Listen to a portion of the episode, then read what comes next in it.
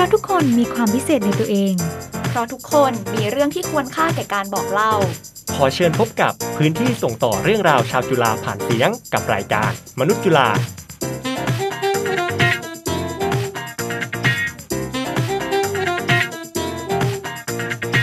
สวัสดีครับ ยินดีต้อนรับคุณผู้ฟังนะครับ เข้าสู่พื้นที่ส่งต่อเรื่องราวชาวจุฬาผ่านเสียงกับรายการมนุษย์จุฬานะครับ วันนี้ครับวันอังคารที่ 20 กรกฎาคม 2564 นะครับ คุณผู้ฟังอยู่กับผม วอมศิรวิทย์บุญประสิทธิการนะครับ ก็ตอนนี้ขึ้นปี 4 แล้วนะครับ ที่คณะนิเทศศาสตร์ แต่ว่าด้วยความที่ช่วงนี้นะครับ ก็เป็นช่วงที่มีมาตรการเว้นระยะห่างนะครับ เพราะว่ากรุงเทพล็อกดาวน์เนาะทำให้ทีมมนุษย์จุฬาของเราก็มาจัดรายการได้แค่สัปดาห์ละหนึ่งคนนะครับทำให้วันนี้มีวอมแค่คนเดียวเป็นผู้ดำเนินรายการ แต่ว่าคุณผู้ฟังไม่ต้องห่วงนะครับ ก็เดี๋ยวน้องการ์ตูนกับน้องแตงกวาก็จะแวะเวียนกันเข้ามาจัดรายการในสัปดาห์ถัดไปนะครับ ก็เช่นเคยนะครับรายการมนุษย์จุฬาของเราเนี่ยก็เป็นพื้นที่ในการแลกเปลี่ยน แล้วก็ส่งต่อเรื่องราวแรงบันดาลใจประสบการณ์นะครับ ของนิสิตบัณฑิต บุคลากร แล้วก็ทุกๆคนในย่านชุมชนจุฬาแห่งนี้นะครับ เราจะเจอกันทุกวันอังคาร2ทุ่ม 30 นาทีนะครับ ที่ FM 101.5 จุฬา Radio Plus นะครับ หรือว่าทางแอปพลิเคชันจูก็สามารถรับฟังได้เช่นเดียวกันนะครับ แต่ว่าถ้าสมมติใครมาฟังไม่ทันนะครับ สามารถรับฟังย้อนหลังนะครับ ได้ที่ www.curadio.jula.ac.th นะครับ ใครที่กลัวหาไม่เจอก็ง่ายกว่านั้นนะครับ สามารถเข้าไปที่ Facebook Fanpage มนุษย์จุฬาแล้วก็เครื่องหมายไปยานน้อยนะครับ จะเป็นเพจที่พวกเราทำขึ้นมาเองเพื่อใช้อัปเดตนะครับว่ารายการของเราสัปดาห์นี้ใครจะมาเป็นแขกรับเชิญนั่นเองครับ ก็เข้าไปติดตามได้นะฮะ ตอนนี้ยอดไลค์300 กว่าครับ อยากให้แบบไปถึงพันโดยเร็วนะฮะ ไปช่วยกันกดไลค์ได้นะครับ ก็วันนี้นะครับไม่น่าเชื่อว่าเรามาถึงสัปดาห์ที่ 12 แล้วนะครับ ตลอด 11 สัปดาห์ที่ผ่านมาเนาะส่วนมากเนี่ยคุณผู้ฟังจะได้ฟังเรื่องราวของคนที่ได้ทำในสิ่งที่ตัวเองชอบนะบางคนได้แบบทำสิ่งที่ตัวเองสนใจฝ่าฟันสิ่งต่างๆจนประสบความสำเร็จอย่างแบบน้องกิกกี้ที่เขาเรียนนิติศาสตร์เนาะเขาก็ชอบกฎหมายมาก จนสามารถสอบได้ A ล้วน A ทุกตัวเลยอะไรอย่างเงี้ยครับหรือว่าอย่างพี่เจอรี่ที่เขาเปิดร้านคิมเมอรี่ที่เป็นร้านไอติมเนี่ยเขาก็มีความชอบในไอติมมากจนตัดสินใจเปิดร้านนั่นเองนะครับแต่ว่า หลาย ๆ ครั้งเนี่ยชีวิตเราก็อาจจะไม่ได้เป็นใจแบบนั้นนะครับเพราะว่ามันไม่ใช่ทุกคนเนาะที่จะได้ทำในสิ่งที่ตัวเองชอบเสมอไป มีหลายครั้งที่เราอาจจะต้องอดทนเรียนในสาขาที่เราไม่ได้ชอบขนาดนั้นครับซึ่งบอกเลยว่าแขกรับเชิญของเราในวันนี้เนี่ยเป็นคนที่เป็นพี่นะผมบอกใช้เขาเป็นพี่แล้วกัน เป็นพี่ที่จะสามารถมาแชร์ประสบการณ์ในมุมนี้ได้อย่างดีเลยทีเดียว เพราะว่าพี่เขาเนี่ยอาจจะได้เรียนในสาขาวิชาที่ไม่ได้ชอบขนาดนั้น แต่สุดท้ายเขาก็สามารถเอาตัวรอดมาได้ แล้วก็ยังทำหลาย ๆ อย่างในชีวิตได้ค่อนข้างดีด้วยนะครับ ก็ ไปพบกับเขากันเลยดีกว่านะครับ ยินดีต้อนรับพี่ติ๊บธนาทิพย์ชัยอนันต์พร บัณฑิตคณะวิศวกรรมศาสตร์จุฬาลงกรณ์มหาวิทยาลัยครับ ขอเชิญครับ สวัสดีครับ สวัสดีครับน้องวอร์มโอ้ใช้คำว่าบัณฑิตก็ไม่เชิงนะฮะ เรียกได้ว่า ตอนนี้เหลือตัวสุดท้ายกำลังเรียน summer อยู่ อนาคตอันใกล้นี้เป็นบัณฑิตแน่นอนอีกแค่อึดใจเดียวอึดใจเดียวเนาะแค่อึดใจเดียวนะฮะ โอเคครับงั้นก่อนอื่นอยากให้พี่ติ๊บเนี่ยแนะนำตัวให้คุณผู้ฟังรู้จักหน่อยว่าเอ้ยพี่ติ๊บเป็นใครมาจากไหนบ้างครับ หรือว่าทำอะไรอยู่ตอนนี้ ก็สวัสดีคุณผู้ฟังทุกคนนะครับ ชื่อติ๊บธนาทิพย์ชัยนันพรนะครับ ปัจจุบันเพิ่งจบปี 4 จากคณะวิศวกรรมศาสตร์ ภาควิศวกรรมสำรวจครับ ปัจจุบันก็ยังว่างๆอยู่เป็นช่วงงุนงงของชีวิตกำลังคิดอยู่ว่าจะเอายังไงต่อดีนะฮะแต่ตอนนี้ก็มีเริ่ม ธุรกิจร้านอาหารกับเพื่อนๆนะครับ ที่เรียนด้วยกันมา แล้วก็กำลังจะวางแผนกลับไปทำช่วยเหลือกิจการที่บ้านครับอ่าซึ่งในวันนี้เดี๋ยวเราก็จะได้คุยกันถึงสองอย่างที่พี่ติ๊บกำลังทำอยู่ด้วยเนาะแต่ตอนนี้ครับอยากย้อนกลับไปนิดนึงในช่วงที่พี่ติ๊บจบม .6 นะครับ อยากรู้ว่าเออแล้วอะไรทำให้พี่ติ๊บเลือกเรียนคณะวิศวกรรมครับครับก็ต้องเท้าความกลับไปเลยตั้งแต่อยู่มต้นเนาะช่วงนั้นเป็นช่วงที่แบบเพิ่ง ได้ทำกิจกรรม ได้ลองทำกิจกรรมอะไรหลาย ๆ อย่าง กีฬาก็เล่นนะฮะเราได้ทำกิจกรรมส่วนกลางของโรงเรียนนะฮะไม่ว่าจะมีอะไรเราก็ได้เข้าไปทำแต่มีอยู่อย่างหนึ่งวอร์มทำแล้วรู้สึกแบบ เออ มันสนุกอะ่ะมันเหมือนแบบได้ได้ใช้ความคิดในส่วนที่เราแบบชอบนะฮะก็คือเรื่องของการค้าขาย เราแบบเป็นคนชอบแบบขายของชอบปฏิสัมพันธ์กับผู้คนตั้งแต่เด็ก ๆ แล้วนะฮะครับผมก็เลยเป็นโจทย์ว่าแบบเออ ถ้าสมมติว่า จบไปเราอยากมีอาชีพเป็นพ่อค้าแม่ค้า เป็นผู้ประกอบการเนี่ยเราควรจะทำยังไงดี ก็ได้ไปปรึกษากับแบบอาจารย์ หรือว่าจะเป็นแบบผู้ใหญ่หลาย ๆ คนที่เรารู้จักครับวอร์มจนไปได้แบบผ่านเวมาผ่านเวหนึ่งซึ่งเราก็เออเห็นด้วยกับผ่านเวนี้ก็คือการเรียนวิศวกรนะฮะแล้วค่อยไปต่อบริหารธุรกิจตอนปริญญาโท เชื่อว่าท่านผู้ฟังหลาย ๆ คนเนี่ยอาจจะมีคนรู้จัก หรือว่าเคยได้ยินแบบผ่านเวนี้มาก่อนแน่ ๆ เลย ครับ ก็คือการครับเหมือนเหมือนหลาย ๆ คนอาจจะคิดว่าเฮ้ยถ้าอยากทำธุรกิจเนี่ยทำไมไม่เรียนบัญชีหรือว่าบริหาร ซึ่งความจริงคนที่เรียนบัญชีกับบริหารเพราะอยากทำธุรกิจมันก็มี แต่ว่าอีกเขาเรียกว่าอีกเส้นทางหนึ่งก็คือการเรียนวิศวะเนาะเพื่อที่จะไปต่อในสายธุรกิจ ซึ่งพี่ติ๊บเลือกเวนี้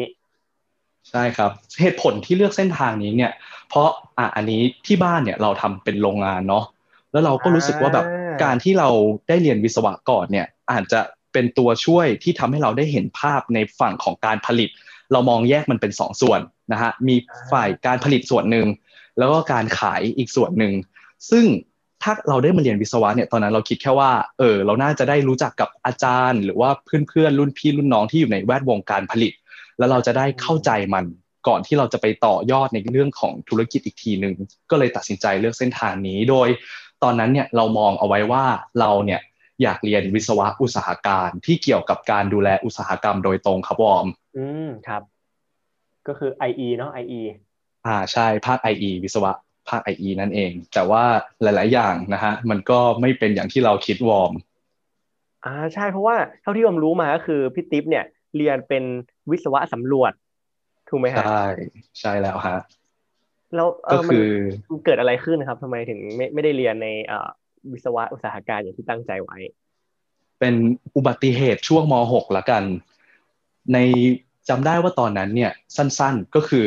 เราอะเราเลือกวิศวะอุตสาหการเป็นอันดับหนึ่งเลย เรามั่นใจว่าเราอยากเรียนสิ่งนี้แน่ๆ แล้วที่เหลือเนี่ยเราเราไม่ได้เผื่อใจเอาไว้ ตอนนั้นเราคิดว่ายังไงก็วิศวะอุตสาหการ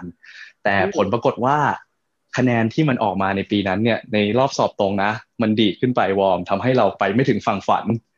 ก็กลายเป็นว่าวิศวะที่เราได้ตอนนั้นนะคืออันดับถัดมาที่เราเลือก ซึ่งครับตอนนั้นก็ต้องยอมรับตรงๆ ว่าเราไม่ได้ทำการบ้านเลย เรากรอกวิศวะสำรวจลงไปเป็นอันดับถัดไป เพราะเราคิดว่า เออคำว่าสำรวจเนี่ยมันคงได้ไปออกฟิลเยอะ มันคงได้ไปไปที่นู่นไปที่นี่เราคงแบบได้เหมือนแบบไปไปผจญภัยลุยไปๆหน่อยเที่ยวบ่อยผจญภัยเออเออ ไม่ได้ครับคิดอะไรเลยตอนนั้นก็เลยกดวิศวะสำรวจไปนะฮะสรุปสุดท้ายก็ มาได้ที่นี่นะฮะวิศวะสำรวจตอนปีหนึ่งอ่าโอเคฮะก็ถือว่าอันเนี้ยไม่เหมือนที่เราคิดแล้วหมายถึงว่าไม่เหมือนที่ตั้งใจไว้ตอนแรก แต่ทีนี้แล้วพอเข้าพอเข้ามาเรียนจริง ๆ เราโอเคกับมันไหมครับ หรือว่าเฮ้ยมันไม่ชอบเราไม่ชอบ อืมคืออย่างนี้ตอนปีหนึ่งเนี่ย เราค่อนข้างทุกข์ใจมคือรับเราก็ยังมีความคิดที่เรายังอยาก อยากจะไปซิ่วเลยนะตอนนั้นนะจำได้อืมรู้สึกว่าแบบ มันไม่ใช่ เพราะว่าสิ่งที่เราอยากเรียนมันคือเกี่ยวกับโรงงาน การผลิตธุรกิจอุตสาหกรรม แต่พอมันเป็นสำรวจเนี่ยมันคนละเรื่องเลยนะ มันจะไปเกี่ยวกับการรังวัด เรียนเกี่ยวกับที่ดินครับเรียนเกี่ยวกับดาวเทียม ซึ่งเป็นอะไรที่เราไม่เคยเห็นมาก่อนในชีวิต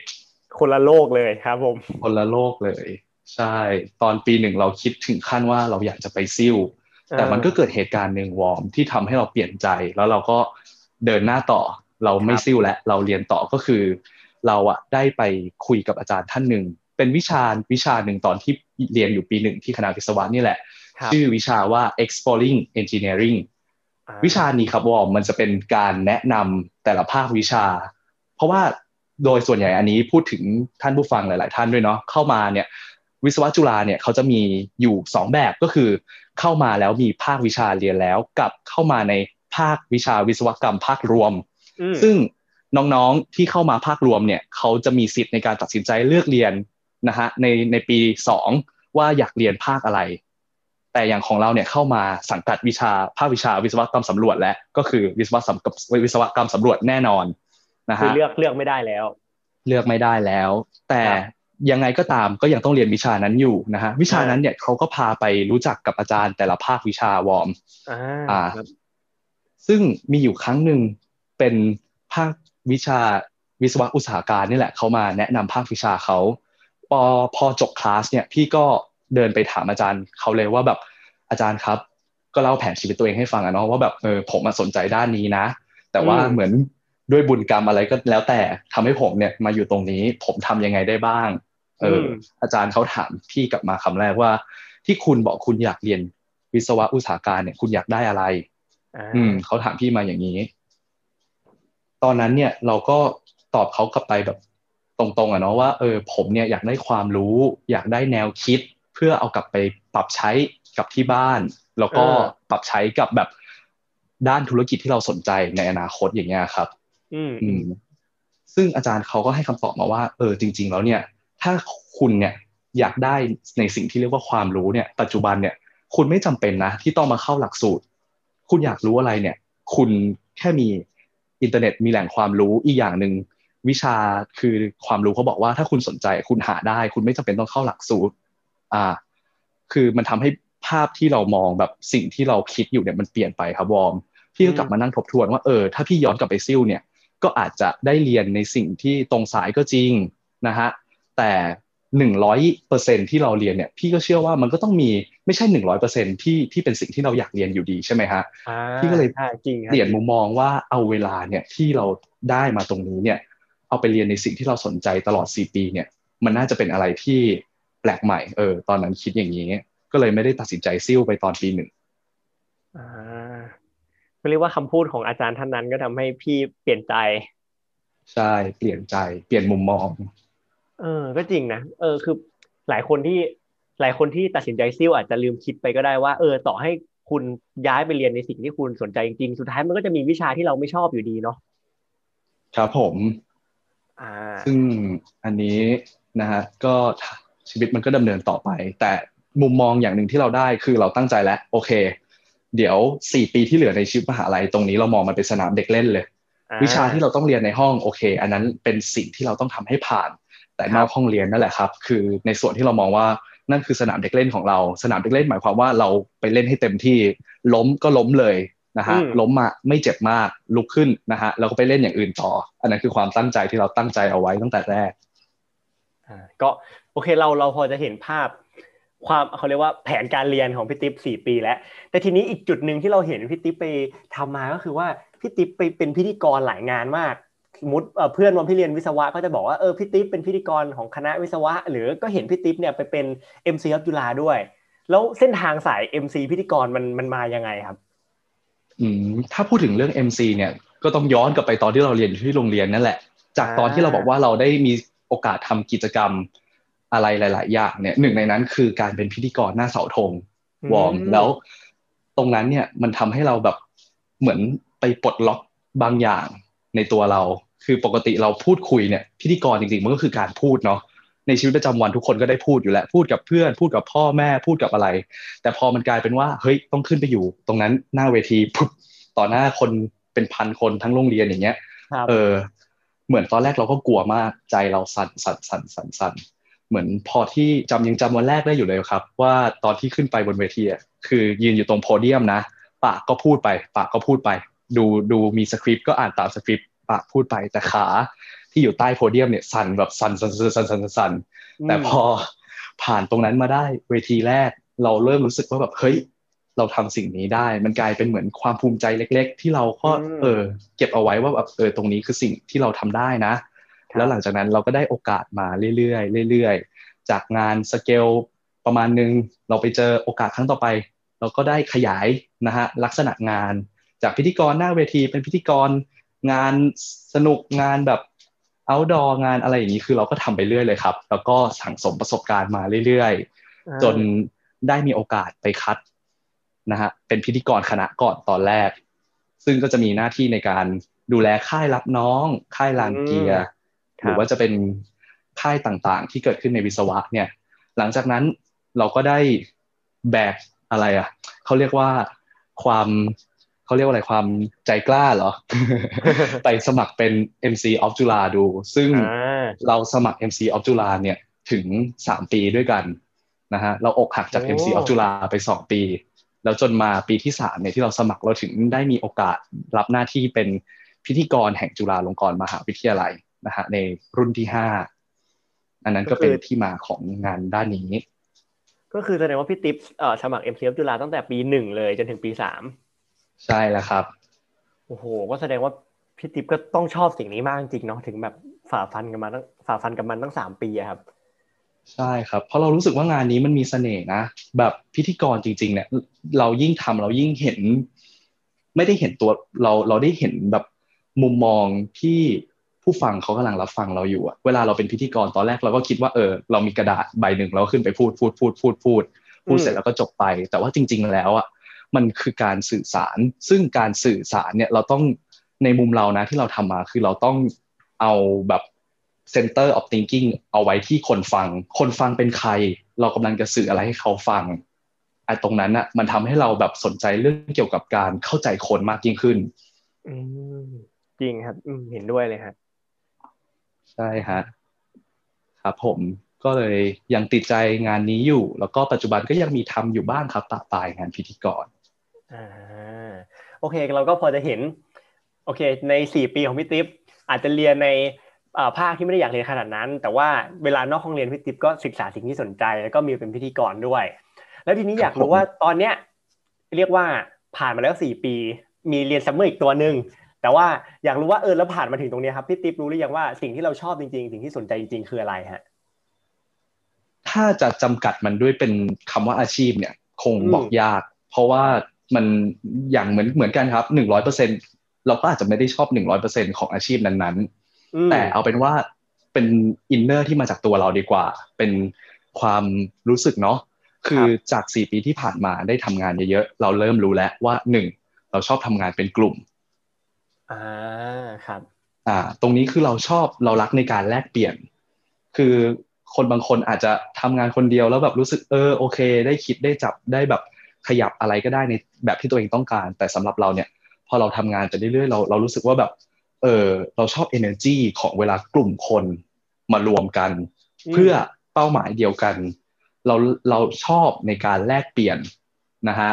เราชอบในการแลกเปลี่ยนจนแบบสุดท้ายเนี่ยทั้งทีมพาเป้าหมายที่ตั้งเอาไว้ให้สำเร็จเนี่ย เออ เรารู้สึกเราแบบชอบในสิ่งนั้น แล้วก็ด้วยความว่าเราชอบทำงานเป็นทีม แน่นอนเราเราชอบงานที่ ใช้การสื่อสาร เราชอบงานที่ออกไปเจอผู้คน เพราะเพราะเรายิ่งทำงานไปอะเราเราอันนี้คือเป็นมุมมองของติปนะวันนี้นะอ่าในอนาคตเราไม่รู้ว่าความ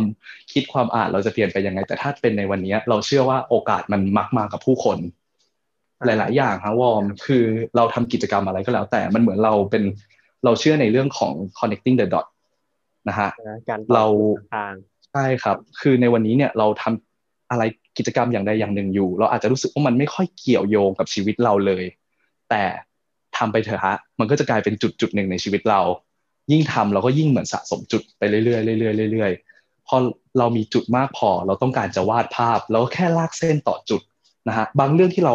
ไม่ได้รู้ว่า เออ เรื่องนี้มันจะเกี่ยวกับชีวิตเราไง ไม่แน่ในอนาคตเนี่ยมันอาจจะแบบทำให้เราไปเจอสิ่งใหม่ ๆ หรือเป็นเส้นทางใหม่ที่เราไม่เคยเจอก็ได้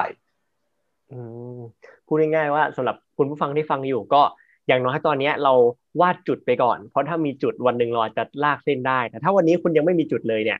การลากเส้นมันก็ยากเนาะพี่ติ๊บก็แนะนำว่าใช่เออวางจุดไว้ก่อน วันหนึ่งมันอาจจะมีประโยชน์กับเราก็ได้ใครจะไปรู้เนาะใช่ทำไปครัก่อนบกิจกรรมต่างๆ ครับใช่ทีครับนี้ก็รู้ว่าเออได้ได้ได้รู้มาว่าจริง ๆพี่ติ๊บอะครับ ตอนที่ จบออกมาเนี่ยพี่ติ๊บอาจจะอยากลองไปทำงานเองดูก่อนลองไปทำงานไปสมัครงานดูก่อน แต่ว่าเหมือนสุดท้ายเนี่ยพี่ติ๊บจะต้องมาสานต่อกิจการของที่บ้านเนี่ยทันทีเลยพี่ติ๊บกดดันไหมฮะที่ที่ต้องมาแบบสานต่อเลยอะไรเงี้ยครับ อืมตรงนี้จริง ๆก็ก็ต้องบอกตรงๆว่ามีความกดดัน เพราะว่าสิ่งที่เหมือน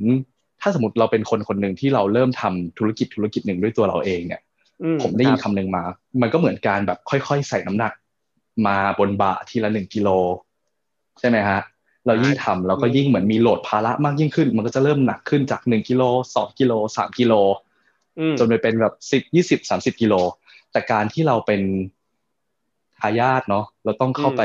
ช่วยงานที่บ้านเลยอะมันเหมือนแบบโหลดภาระมันโหลดมาตึ้งเดียวนะฮะต้องรับเดียวต้อาอจงจะแบกทีเดียวในทีใช่เดียวอาจจะเป็นห้าสิบกิโลอะไรอย่างนี้ ซึ่งเราก็เรียนมาไม่ได้ตรงสายเนาะเราไม่ได้ สนไม่ได้เรียนมาทางวิศวะ แต่เราก็สนใจเรื่องธุรกิจนะเราก็อยู่ศึกษาพยายามแบบหาความรู้รอบๆมันไปเรื่อยๆ ตอนนี้คือจะเป็นแนวว่าเหมือนแบบ เราไม่รู้ว่าในอนาคต เราจะทำได้ดีอย่างที่เราหวังเอาไว้หรือเปล่า ครับนะครับ แต่ว่าเราเราพกความตั้งใจเอาไว้เต็มร้อยแล้วแล้วก็เชื่อว่าแบบจะยังไงก็แล้วแต่นะครับ ขอให้แบบ ขอให้แบบมาก่อนมาเหอะ อยากรู้จักมากเลยไอ้คำว่าปัญหาเนี่ยเข้ามาปัญหาเราเชื่อเราเราเราเรามี mindset ว่าแบบปัญหาคือสิ่งที่ต้องแก้นะครับ ก็เลยคิดว่าอืมอะชีวิตนี้ลองลุยกับมันดูสักทีน่าจะออกมาได้ อาจจะเหนื่อยหน่อยแต่คิดว่าคุ้มเหนื่อยแน่นอน อืมอันนี้ก็เป็นบทบาทหนึ่งที่พี่ดิษทำอยู่ตอนนี้ก็คือดูแลกิจการที่บ้าน แต่ว่าอีกบทบาทหนึ่งก็คือมีเปิดได้ข่าวว่าเปิดเออเขาเรียกว่าหุ้นการเปิดร้านอาหารญี่ปุ่นกับเพื่อนด้วยใช่ไหมฮะ ใช่ซึ่งคก็รับเป็นการทำงานเป็นทีมอย่างที่พี่ติ๊บว่าไว้เออใช่ไหนไหนครับพูดถึงร้านนี้หน่อยครับ แบบไปขายอยู่ที่ไหนขายอะไรบ้างอะไรเงี้ยครับ อ่า ตอนนี้นะครับก็ชาวจุฬาหลาย ๆ คนนะฮะอาจจะเคยได้ยินนะครับอืมหรืออาจจะเคยได้ลองชิม แม้แต่ได้ลองชิมเนาะนะครับ ร้านที่ร้านอาหารญี่ปุ่นเล็ก ๆ ตรงหอยูเซ็นเตอร์ ชื่อว่ากูกินซูชินะครับ ซึ่งกูกินซูชิเนี่ย ตัวดั้งเดิมของเขาเนี่ยเพิ่งเปิดเมื่อปีที่แล้วเนาะช่วงโควิดเลยครับเจ้าของก็คือคุณปั้นจันทร์คุณปัญจทรเนี่ยเป็นเพื่อนเรียนมาด้วยกันอยู่ในคณะวิศวะนี่แหละก็คือผ่านหน้าผ่านตากันมา แล้วพอเราเห็นปั้นจันทร์เปิดไปสักพักหนึ่งแล้วเรารู้สึกเออเราได้ไปกินเนี่ยกินจากแบบลองชิมครั้งแรก จนเรากลายเป็นเหมือนลูกค้าประจำสัปดาห์หนึ่งต้องมีอย่างต่ำสามสี่ครั้งสามสี่ครั้งวอร์มเคยทานไหมฮะ เคยโมเคยทานครับ ก็ไปกินบ่อยอยู่เหมือนกันฮะแต่ว่าอาจจะไม่ถึงกับอาทิตย์ละสามสี่ครั้งเหมือนพี่ติ๊บเนาะนี่ถือว่าเป็นลูกค้าประจำจริงๆฮะคุณพี่ติ๊บอ่าใช่จนเราก็มองเห็นว่าแบบเออตรงนี้มันน่าจะเป็นโอกาสได้นะ แล้วด้วยความว่าบ้านเราอะอยู่แถวอ่ามอเกษตร อืมอีกโซนแล้วตรงหนั้นเนี่ยเราใช่อีกโซนหนึ่งครับเราก็รู้สึกว่าแบบเออโซนนั้นเนี่ยมันก็มีวิถีของผู้คนคล้ายๆ กับตรงหอยูเหมือนกันอืมเราก็เลยแบบคิดว่า เออ มันน่าจะดีนะ ถ้าเราได้แบบ รับสิ่งนี้ไปดูแลต่อในพื้นที่ที่เราแบบเติบโตขึ้นมา ก็เลยเป็นที่มาว่าแบบไปถามปั้นจันนี่แหละครับ ว่าแบบเพื่อนขอซื้อเฟรนไชส์ได้ไหมอืมอ่า ซึ่งอีกส่วนหนึ่งอะเราเรามองว่าเราเออเราอยากจะทำในสิ่งที่เราชอบก็คือธุรกิจเนาะแต่ว่าด้วยความว่าเราเป็นวิศวะมา โดยที่เราก็ได้ศึกษาสิ่งที่เราแบบเอออยู่รอบๆธุรกิจเนี่ยแต่ไม่เคยโดนจังๆเข้าสักที ถ้าให้เราเหมือนแบบไป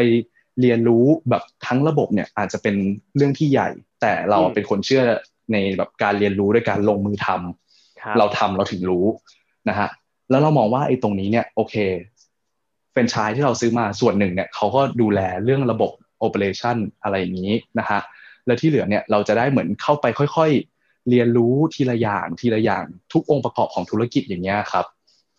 ก็เลยตัดสินใจนะฮะ ลงทุนกับเพื่อนก็ไปชักชวนเพื่อนๆที่รู้จักกันมาใกล้ๆตัวนี่แหละว่าแบบเออเรามาลองเริ่มตรงนี้กันใหม่ ก็เลยเป็นที่มาครับของกูกินซูชิ สาขาลาดพร้าววังหิน ซึ่งซึ่งตอนนี้เปิดเปิดกิจการหรือยังฮะสาขานั้น ยังไม่เปิดครับจริงๆเนี่ยเราแพลนเอาไว้ว่าวันที่ 15 กรกฎาคมช่วงกลางเดือนที่ผ่านมาเนี่ยนะฮะเราจะก็คือเปิดแต่ว่าครับด้วยวิกฤต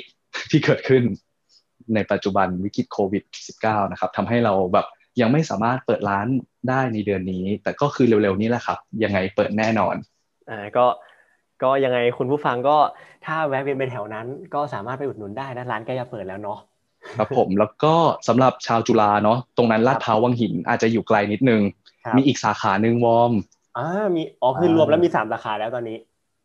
ตอนนี้มีทั้งหมดมีทั้งหมดอ่าที่เปิดแล้วนะครับ มีสองสาขา แต่ว่าที่กำลังจะเปิดเนี่ยฮะ